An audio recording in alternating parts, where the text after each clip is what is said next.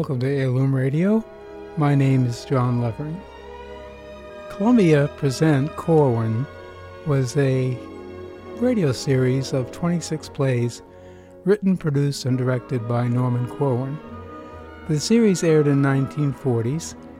Norman Corwin was an American writer, screenwriter, producer, essayist, and teacher of journalism and writing. Many of his creations took place during World War II. On a note of triumph, a celebration of the Allied victory in Europe, broadcast on VE Day, May 9, 1945, The Undecided Molecule, a comedy in which a molecule is brought to trial for refusing to be identified. Corwin's works were unique. They were unique blends of storytelling and sound design, and that helped to elevate the medium of radio and it set a standard for future radio productions. On this track, you will hear a program that could be followed on an atlas, a globe, or perhaps nowadays on Google Earth. The script of the program was aired on CBS on July 10, 1945. Corwin brings the distinguished actor Ronald Colman in the story of Daybreak, a story that takes the listener around the globe as the sun rises. The use of sound effects, different dialects, and music makes the story progress, and it's quite amazing. As a side note, I had the opportunity to do a radio interview with Norman Corwin on October 12, 2005, when he was 95 years old and had been nominated for an Oscar for a documentary film about his life and work. It was entitled A Note of Triumph The Golden Age of Norman Corwin.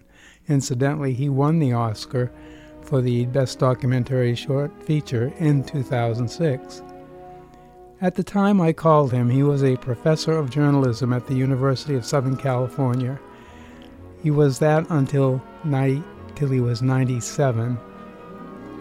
Now, I was calling him on the telephone, and he was 95 at the time, and he picked up the phone, and I introduced myself as an audio theater host on WSCALP in Portsmouth, New Hampshire. And I referred to him as Mr. Corwin, and he said, Stop, stop, it's Norman. I answered your phone call, and I consider us friends. So it is now John and Norman, okay? I couldn't believe it, really. One of the questions I had for him was, What would you like on your obituary to say? He had so many great accomplishments in his life. He said, quote, Norman Corwin, 110, died today in a gun duel with another man fighting over a woman. Unquote. He passed away on October 18, 2011, at the age of 103. The interview runs about a half hour, and the recording of the entire interview is on this podcast in the History playlist.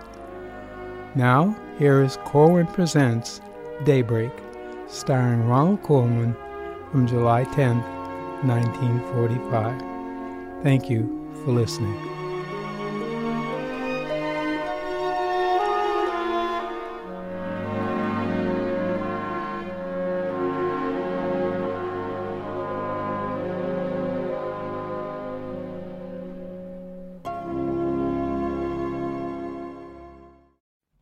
Ronald Colman in Norman Corwin's Daybreak.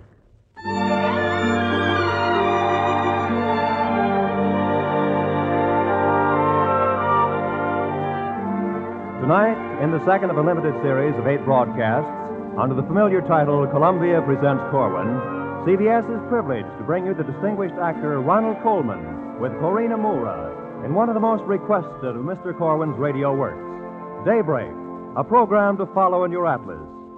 As in the original production four years ago, the musical score is from the hand of Lynn Murray. Lud Gluskin conducts. Ronald Colman in Daybreak.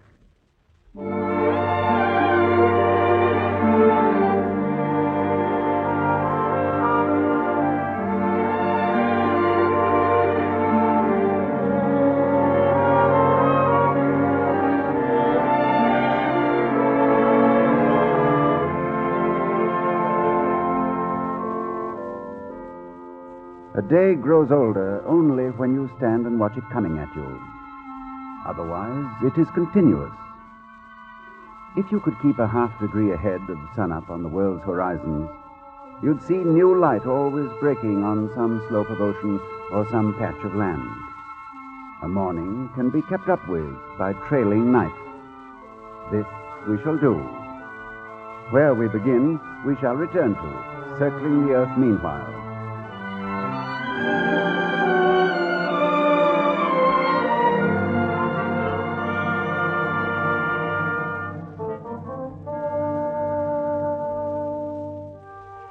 We are at latitude 40 degrees north and longitude 25 degrees west.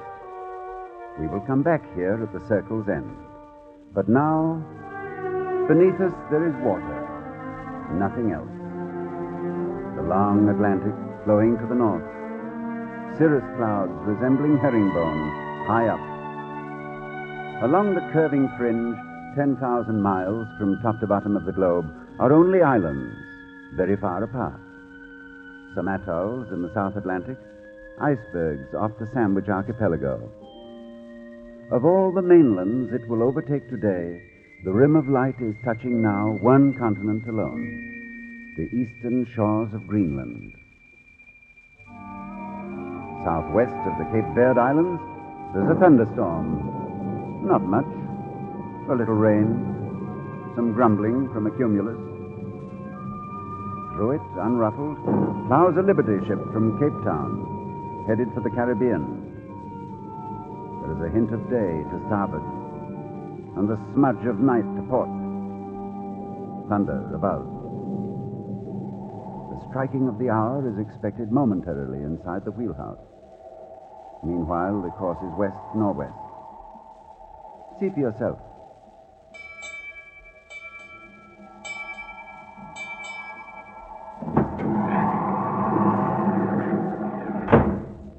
Okay, Johnny. I'll take over now. Huh? Oh, hiya. You look as though you could use some shut eye. It hasn't been a bad stretch. Storm's not much. Say, uh, give me some tobacco before you go, will you? Oh, sure. I'll take the rest of the can. Have some more in the locker. Thanks. What's the course? Uh, course 323, steady as she goes. Course 323, steady as she goes. well, I hope the old man's in a better humor than he was on my last watch. Thought he was going to eat the glass right out of the binnacle. Yeah, he's been on the prod for the last three days.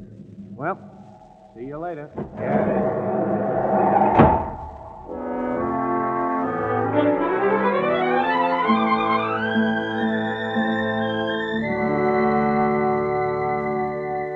ship's a hundred miles behind us now, as quick as that.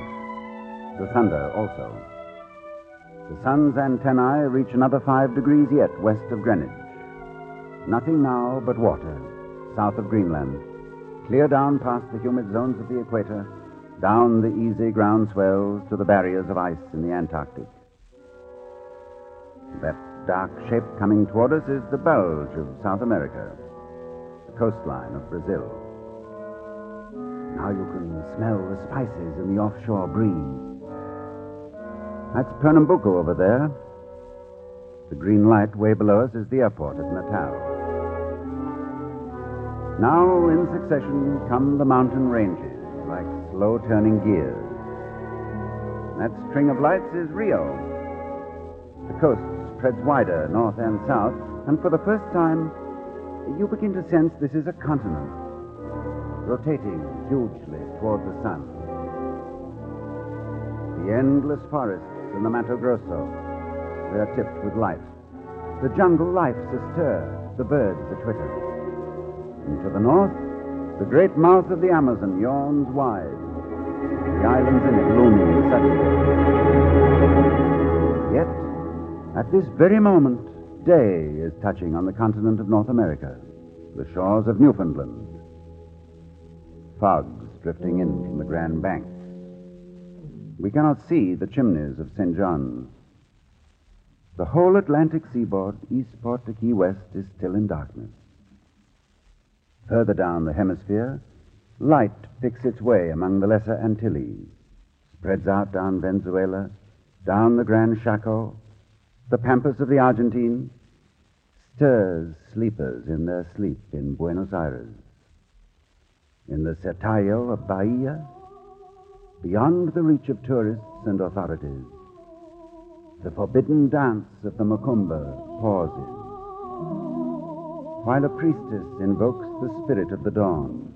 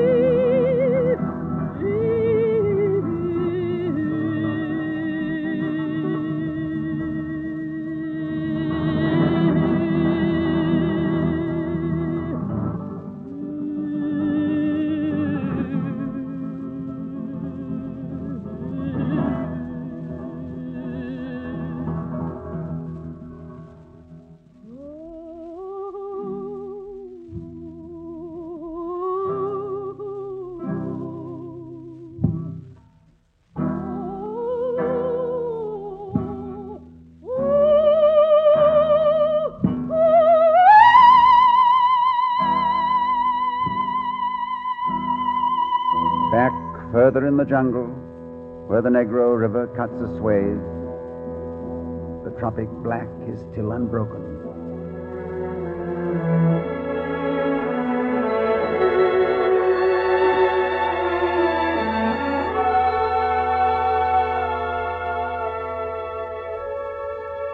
But north again, north north, beyond the rain, the mountains, over the rooftops of Caracas, over the Indies, dawn is coming now to Hancock County, Maine.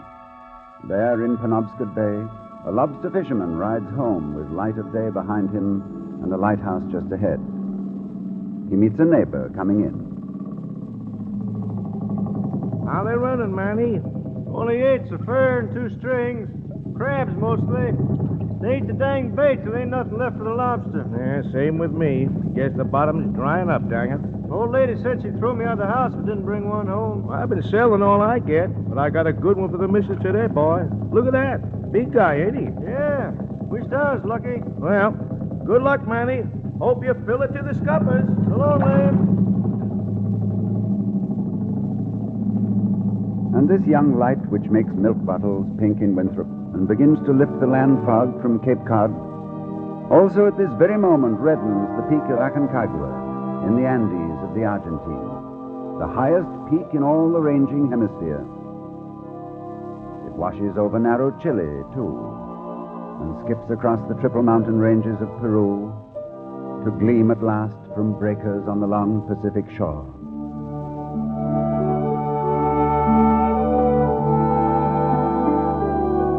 Cape Horn and Sandy Hook are tinctured now. Magellan's windy straits, Columbus's San Salvador, and Hendrik Hudson's river, all are lighted by the same oncoming dawn.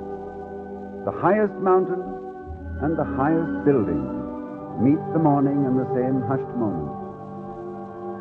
34th Street in Manhattan is awash with prophecy of day a little north by east of where the Empire State is. Underground at Madison and 53rd, a shore-leave stranger in Manhattan tries to find his way.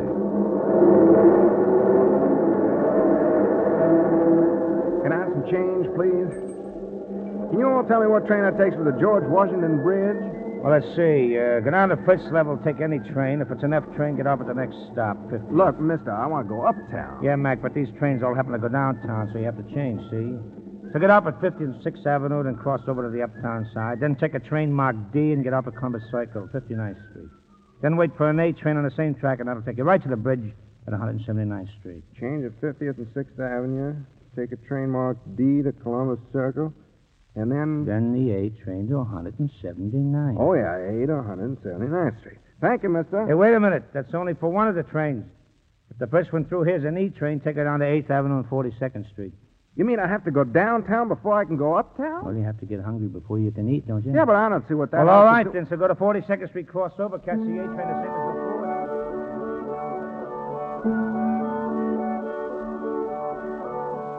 The morning is beyond the bridges of the Hudson now, and slanting through the passes of the Appalachians. The seaboard's brightening. A wind is playing with the tide off Hatteras. Miami looks alert. Street lamps are turned off in Ottawa, and there's drizzle over part of Lake Ontario.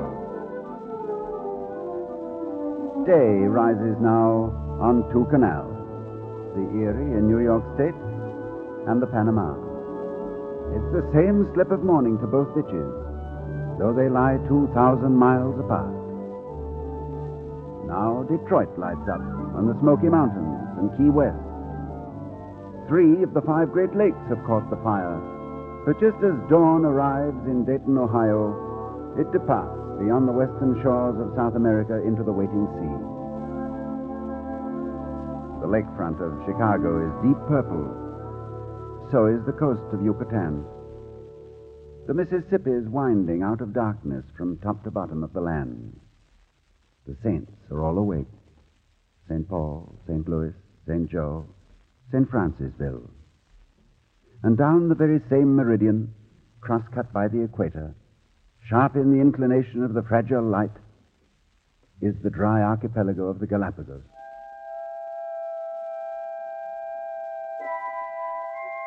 It's snowing now on Mystic Boothia, the northernmost peninsula of North America.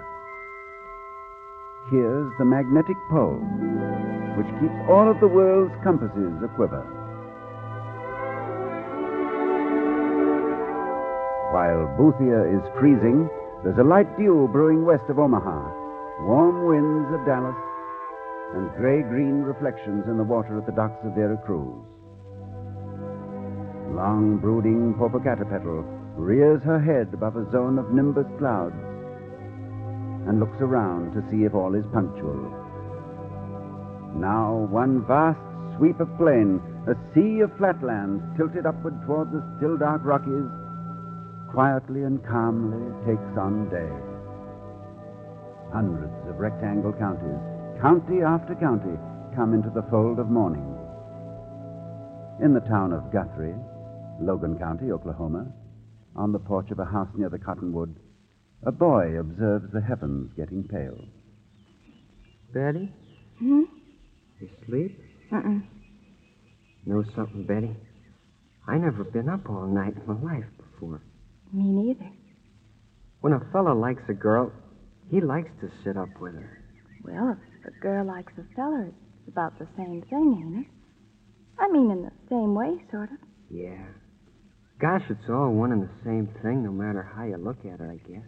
Positively. I agree with you. Ain't the sky pretty, though? Mm, it's breathtakingly beautiful.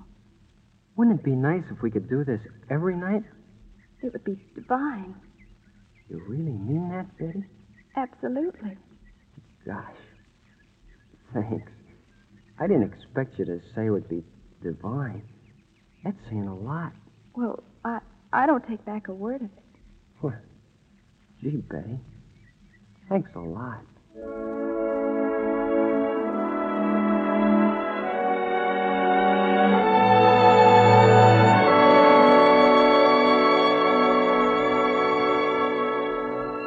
While love awakens on a porch in Guthrie, the somber Rocky Mountains watch the stars burn out above the great plateau. Ranges rise to block the passage of the day, but not for long. Dawn vaults these mountains with the Spanish names, spreads out on the square states, rolls over into Arizona. At Albuquerque last night's New York plane has taken on some breakfast boxes for still sleeping passengers who will awake above the desert and drink orange juice at 7,000 feet. The charts have all been checked, the weather verified, the pilot gone up front, the stewardess has closed the door. Next stop, Los Angeles.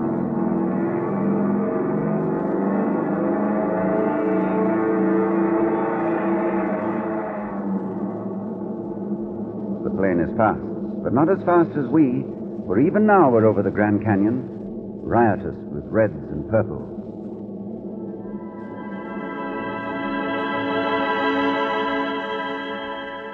Up and down the latitude, Death Valley comes to life. Mount Whitney yawns and stretches. Ancient redwood trees look up with boredom at another day. An owl screams in the woodlands of Yosemite. The sea fog sitting on Los Angeles, but Palos Verdes and the top of Catalina float above the mists. Rain in Seattle, heavy in Snohomish County. Routine fog in San Francisco, lifting. In a cafe on the Embarcadero, the dregs of night still linger. Sorry, Mr. Stewart, but you'll have to go home. We're going to close up now. Go on away, little man. I'm the greatest composer since the days of Yashimasha Pasha. Oh, look, I gotta close it up. The cops will take my license if I don't. Be a good guy, will you? It's getting late already. Look, see? Just one more piece. Staccato and Fugri by Johann Sebastian Strauss. One more, one more. That's what you said before. Yeah, but this time I'm a man of my word, Ricky boy. I'm the man behind the man behind the man of my word. See? Uh, just one more. Well, all right. Just this one. Just this one. Just this. Now take it easy, Rick, old boy. And you sit and listen. The snowfields of the Yukon and the Klondike Mountains lie face up, interpreting the soundless and mysterious code of the aurora borealis. The streamers, green and orange, shimmering in the black Arctic night, yield occultly to new light from behind the frozen ranges to the east. The dawn is peaked and pinched here in Alaska. It is fuller on the endless swells of the Pacific to the south. The Pacific, flowing now in space so prodigal that only stellar seas could understand. The hemisphere is falling back. McKinley passes in the great processional. Alaska's Valley of 10,000 Smokes turns steaming to the sun from which its planetary fire was drawn down. The roar of Katmai, angriest volcano of them all, abates none, scorning the eruption of such placid stuffs as mornings.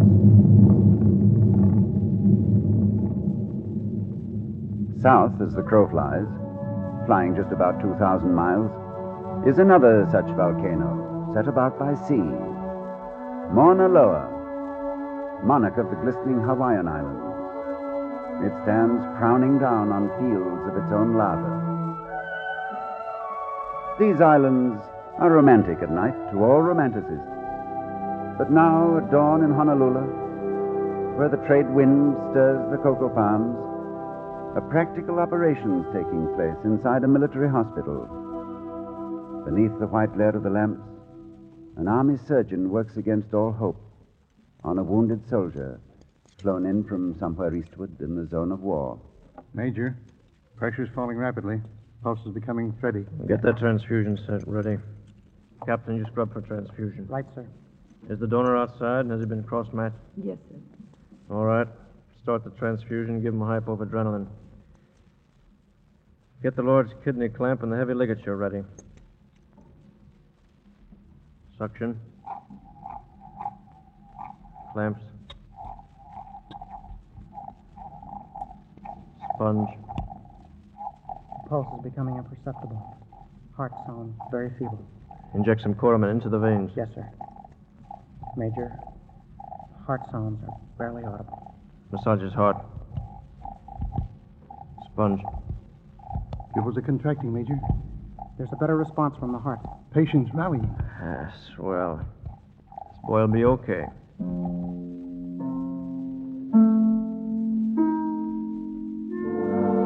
Northward, at the moment of this dawn rescue, the night's pushed back entire from the face of North America. It's west of Bering Strait now, and Soviet Siberia, pursued across the stepping stones of the Aleutian Islands. Daybreak has reached the 180th meridian, where man, in spite of all his quarreling, agrees by international accord that here his calendar divides today from yesterday. A transport headed for San Pedro crosses this imaginary line. On B deck, the Australian bride of an American infantryman heading east to her new country is alert to greet the moment. You mean we're crossing at this very moment, Lieutenant? Yes, ma'am. Oh, it's so thrilling. Just think a minute ago it was Sunday. Now it's Saturday. Yes, ma'am. International date line. Oh, well, does that mean we're a day ahead of the rest of the world? No, where'd you get that idea? Well, that's true, isn't it? No, no, it merely means Well, that. the- five hours ago it was midnight Saturday, and so it became Sunday, and well, now it's Saturday again. Is that fair? Well, you see, madam, it works like I this when you. understand it very well. I think I can explain it to you. Now, a 10 day voyage from San Francisco to Yokohama will show 11 calendar days. But on the return trip, when we cross the international date line eastbound, like we just did, we go back one day on the calendar into the old day, so that means a 10 day trip eastbound will show nine calendar days, whereas the westbound voyage shows 11 calendar days. But doesn't the ten-day trip ever take just ten days? No, ma'am. Now, let me begin again. I think I can explain it all. You see, ordinarily, the day changes. New Zealand now at the Antipodes, diagonally across the world from Greenwich. The east coast of Australia catches day, as did the east coast of Brazil 12 hours back. The sun now gilds the goldfields. The sands of the interior are tinted, too. The great Victoria Desert curving into the dry day. And now, the coast of China. Night trails its kites across the Philippines, the Dutch East Indies, Borneo. This is the bleak meridian of trouble. Men at war. The red pinpoints in the ragged air are flak. The great blue flashes below, bomb bursts. On the seas, warships rendezvous for another strike. All quiet on the Gobi to the north. Southward, the night is gone from Java and Australia, too. The Japs of Singapore are nervous and vigilant and scrutinize the straits. Mandalay lies under heavy rain clouds, otherwise, you'd make it out. Now Everest sees the coming day before all Asia to the west. It is a tight squeeze for the morning getting by the peak which roofs the planet. 500 million people sleep in India, Afghanistan, the Union of the Soviets. Dawn comes to each of them, to each one's window, arches over each one's head. It's in the tundra in the north of Russia, also in the streets of Takta Bazar and the market of Termez. At Troitz, the workers soundly sleep.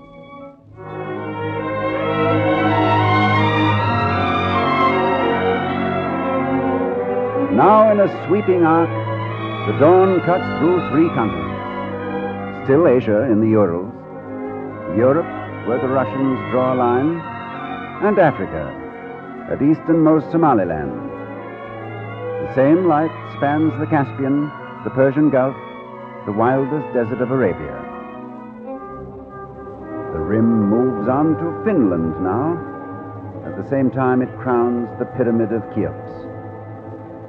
In the scarlet break of day, the tombs of the Egyptian kings are tipped with red lights, warning airplanes. Civilized Europe starts up from a fitful sleep, still haunted by the agonies of war. Yet at the same time, the primitive Congo in the heart of Africa awakens tranquilly. The morning, being a celestial thing, cannot begin to comprehend. But this was the bloody corridor Norway, Poland, Germany, the Balkans, Libya, Great camps and barracks in each land anticipate the day. But to the fields and lakes and rivers and the partly stormy sky, it's all the same. It always is the same. Slip down the middle length of Africa. Far at the southern tip, two albatrosses circle lazily above the sparkling waters off Good Hope. Cape Town looks at night across the South Atlantic. Night. The very night now solid in Brazil. Two farmers meet in Switzerland, where their adjoining pastures slope down toward the valley. They say the same thing they've been saying now for 27 years of mountain mornings. Morning, Pierre. Morning, John. Nice day. Yes, very nice. All well? I can't complain. And you? Fine, fine. Good. See you later. See you later, Pierre. The North Sea and the Mediterranean are both lit now, and London comes up out of cover. Greenwich gives the day a careless nod and sing- signals it the go ahead to climb the West Meridian. In vasty hushes, the fresh morning cleans the traces of the dark out of the mid Sahara. Off the Gold Coast of deep brooding Africa in the wide Guinea Gulf, there is a fight between two sharks, just at the mighty intersection where longitude and latitude each reach zero. Here the equator meets the mean meridian. The green Atlantic does not know it, though. The fighting sharks don't care. The Irish Sea, Gibraltar, and St. Helena swim up out of the Afro European night. Lisbon and Morocco and Liberia come next, Dakar and the Canaries. And now, all of both continents are in full day.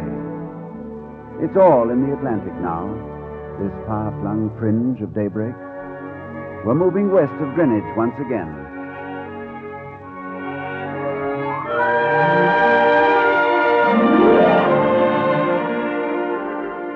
Are back at latitude 40 degrees north and longitude 25 degrees west. And this is where we started. Beneath us, there is water, nothing else. The long Atlantic flowing to the north.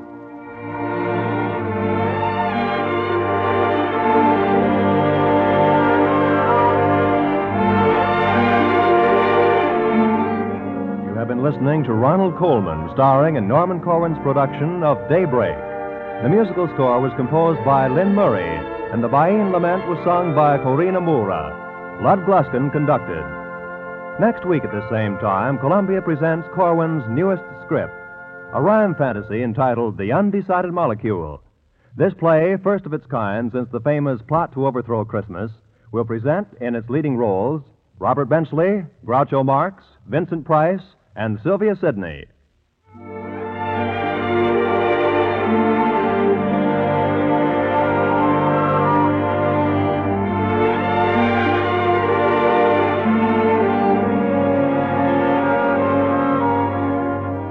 This is CBS, the Columbia Broadcasting System.